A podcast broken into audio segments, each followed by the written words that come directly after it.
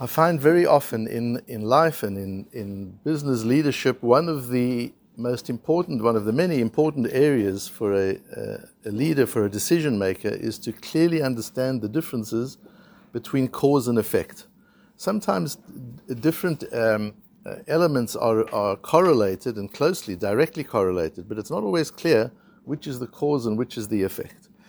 And we have examples like that in, the, in Torah as well, of course. For example, questions around Kedusha and, and the halachot of Kedusha. So, for example, uh, Shabbos is a day of Kedusha. Shabbos is also a day on which there are very many specific halachot. Which causes which? Are all these halachot because Shabbos has Kedusha? Or does Shabbos have Kedusha because of the halachot? Which is the cause and which is the effect? Um, a Kohen has more halachot than a Yisrael does that, does that make him more Kodesh? Does that give him added Kedusha? Or is it because he's got added Kedusha that these, these halachas exist? If one looks at the world through a, a Kabbalistic lens, we like to think that there's inherent Kedusha in these things, and the result of the Kedusha is that there are certain halachot that the Kedusha causes. But if we use a Talmudic lens to look at the world, it's not so simple that that's the case. Um, and, and as we are able to see in, in this sugya on Daf Mem Amud Aleph, at least according to Rashi, we'll analyze it. Uh, the opposite might be the case. It's the halachot that cause the kedusha. And this sugya takes us gently into the area of, of Shvius, of Shemitah year, which is the, the seventh year, which we're coming to this uh, this Rosh Hashanah. And we're already in Eretz Yisrael, already beginning to deal with the, the halachot of Shemitah. And Shemitah also, there's kedusha involved, and there are halachot that are involved. Which is the cause and which is the effect? Are there, is the kedusha there and therefore there halachot, or the halachot there and therefore there's kedusha? And it all revolves around a the, the posuk in in Bahar.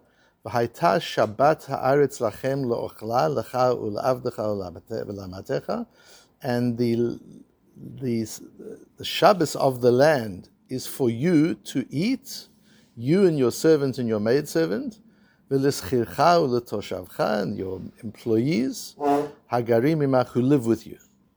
And in a very important Rashi on, on that posuk, because we get with that the soul of Shemitah, what, what Shemitah is really about. Vayita Shabbat Ha'et says Rashi, afapisha asartim alecha, even though I have imposed halachot that, that forbid certain aspects of Shemitah produce for you, I haven't forbidden you to eat or enjoy the Shemitah produce. That's not what it's about. Kebal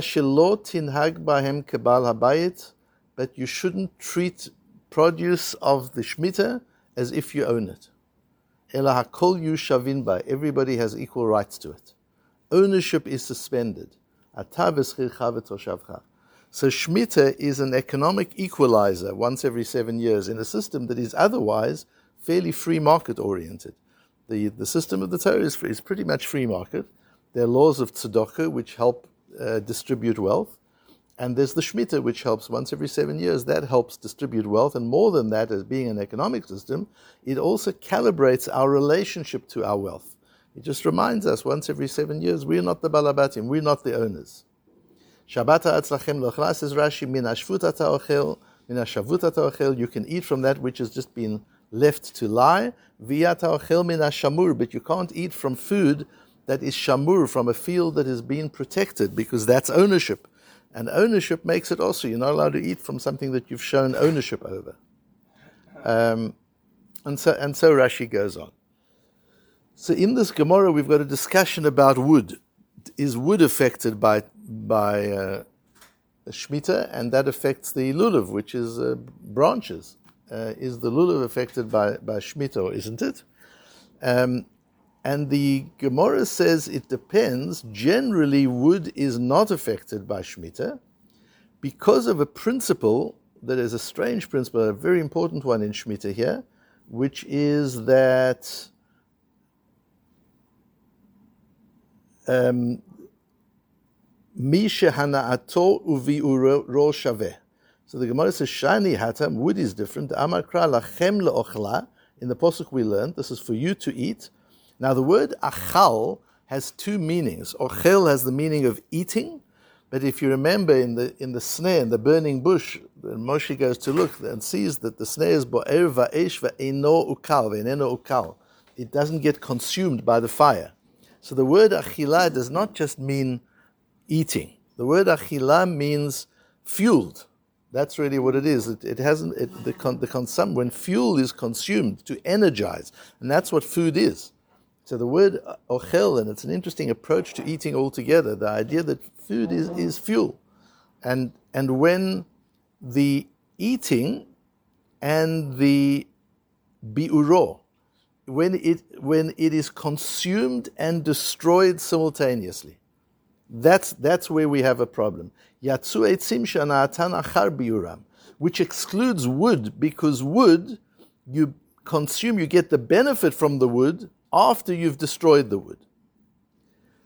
Uh, Rabbeinu Hananel and the Ritvo both explain that slightly differently. Rabbeinu Hananel says, because the cooking process starts after you, you, you, put the wood and the wood burns, it's after the wood is finished burning that the real cooking takes place. The Ritvo says because the, the benefit is not from the, the cooking, the benefit is from the eating. So it's two different approaches to, to cooking and eating. You've got the chefs who, for whom cooking is the main thing. Uh, and, and according to the Ritvo, the eating is the main thing. The culinary expert would say eating is the main thing. So when you you eat after the wood is, co- is consumed already, and, and says Rabbi Hananel, even you cook after the wood is already consumed. So it's not by inker chad. They don't. It's not shahanato uviuro shaveh. When you eat an apple, you're consuming it, you're eating it, you're enjoying it, and destroying it simultaneously. That that's the kind of issue we're talking about. But when you enjoy it and you, when the, the moment of distraction and the moment of enjoyment are not at the same, are not simultaneous, that's not covered by, by Shemitah. Now, there are two Rashis that are really important. The Rashi that starts Shani Hatam and the Rashi that starts Shanato Shaveh, because what Rashi teaches us is uh, two different principles, both deduced from these words, Lachem Le'ochla, both deduced from the principle of Mishahanato V'yuroshaveh. The one Rashi says is, L'meimra de'ein mutal lehenot mi perot shvit ela hana'ah hadomeh achila. The only type of pleasure you're allowed to get from Peros of Shvi'is, so if you've got Perot that, are, have been treated correctly for Shvi'it, they have Kedushat Shvi'it, so you didn't, you didn't treat, it wasn't treated by the farmer as if he's an owner, and therefore the Perot can be used on Shvi'it, the way they can be used is if hana'ad domela achila, that kind of usage, which is like achila in the sense that the pleasure and the distraction are simultaneous. Um, and in the second Rashi, Shanato v'Yerushaveh, he says, "Umihacht drasha nami yalfinan," and from the same drasha we learn another principle: ela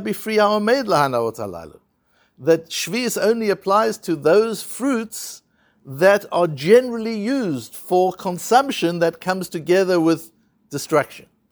That's those those are the fruits. But if there's foods like wood, which we've said wood generally, we've talked to Rabbi Hananel, we've looked at the Ritvo. Rashi says wood is the real usage of wood is after it becomes charcoal.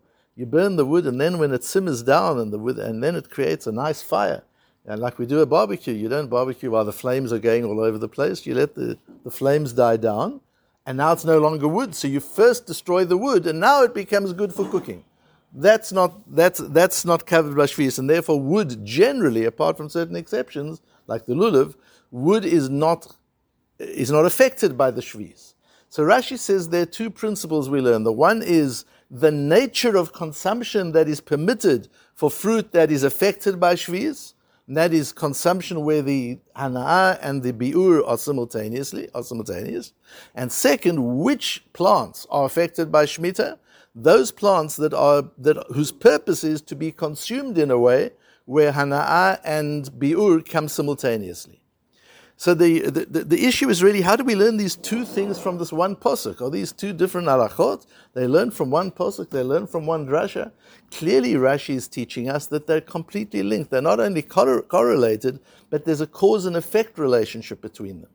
Meaning that if Shvi'it only applies, what is the halacha? Let's look at the halacha. The halacha is that what is forbidden, what is forbidden is to eat it in a way other than hana'ah and, and biur coming together. So we're given a very specific way in which it can be used. It can only be used if hana'ah and biur come together, but if hana'ah and biur don't come together, it can't be used. That's the halacha that applies to this fruit. Now that we know the halacha, says Rashi, we also know the kedusha. If the halacha doesn't apply to a particular vegetable or fruit, then kedusha doesn't apply to it. So by the, by the correlation and the juxtaposition of these two principles in Rashi, the principle of what is forbidden and what has kedusha, we see which is cause and which is effect. The only way to learn the Rashi is that the cause is the halacha and the effect is the kedusha, which taken to our example of Shabbat would mean it's because we're given all these halachot in Shabbat. That makes Shabbat kodesh. That's what gives it the kedusha. If the halachot weren't there, it wouldn't have the kedusha. And we see that in a, in a few other places. The one I've brought for you is a, a Tosfos in Masechet Kiddushin on Daf Beis Amud Beis, right in the beginning of Masechet Kiddushin, where Tosfos talks about why do we use the word Kiddushin for marriage? Why Kiddusha? And Tosfos says because it because it means when a man says to a woman, "You are restricted to me, you're dedicated to me, not to anybody else." There's now an isur eshet ish. So I'm applying halachot to you by giving the woman the ring and she accepting the ring, there's a whole new area of halachot that applies, and that creates kedusha. And you remember the, the Rashi and the Ramban in Parshat Kedoshim. What is Kedusha? Rashi says, prushim min harayot shekol makom motzei geder erva ata motzei Kedusha. That wherever you find geder erva, you find Kedusha. So which comes first? It's not because there's Kedusha, now you're not allowed to have arayas because a shul has kedusha, men and women should sit separately when you daven. No, because men and women sit separately when you daven, that gives it kedusha. And, and all the other things you're not allowed to do in a shul and you have to do in a shul, all those halachot is what gives the, the, the, the, the shul its kedusha. And the Ramban says it's not just arayot, it's any, any area. The more the halachot, the more you tighten and restrict the use of an object or a period of time or a person, the more halachot that are applied, the greater the level of kedusha. So this is important to say, very different from the Kabbalistic approach, but this is important not only in, in the way we understand halacha and kedusha, but it's important in life altogether. We need to understand that to make a thing special, even if we don't get into kedusha properly, just the idea of specialness, the way you make something special is by restriction, by, by using it for only specific purposes. You make a, a, a space that you might have a space in your house which is where you learn. You have a study, which is where you learn and daven. You don't watch TV there. You don't do other, You just learn and daven there. That gives it kedusha because you don't use it for anything else. A period in time that you use for tefillah, or a period in time that you use every day, the same time. That gives that period of time kedusha. Um, and and in, in every area that to be able to be very specific, the more general one is, in, in how an object or a piece of time or a person is used, the less specialness there is. Uh, if, if, you have an instrument, you have a surgeon has a particular a scalpel that he only uses to operate. That's a different kind of implement from a knife and from a knife in the kitchen that you cut anything with. And if your wife has a knife in the kitchen, she says, "This is only for cutting meat. Don't use it for anything else." That makes it special. That gives it a special status. So just as in life, by giving, by giving, also with people, this person, this is his speciality. When somebody has a speciality, that's what they do. When one's designing a business, it's for this purpose. This is what this business does. This is what it's for. We're not going to do all the other stuff that our competitors are doing. We're focused on this. This is what we focus. That focused purpose and focused use is what brings specialness into an object or a period of time or a person or a business. And in the area of Kedusha, it's no different. It's the focus of usage that is restricted through halachot that indicates a very dedicated and focused purpose that gives an object or a person or a period of time its Kedusha.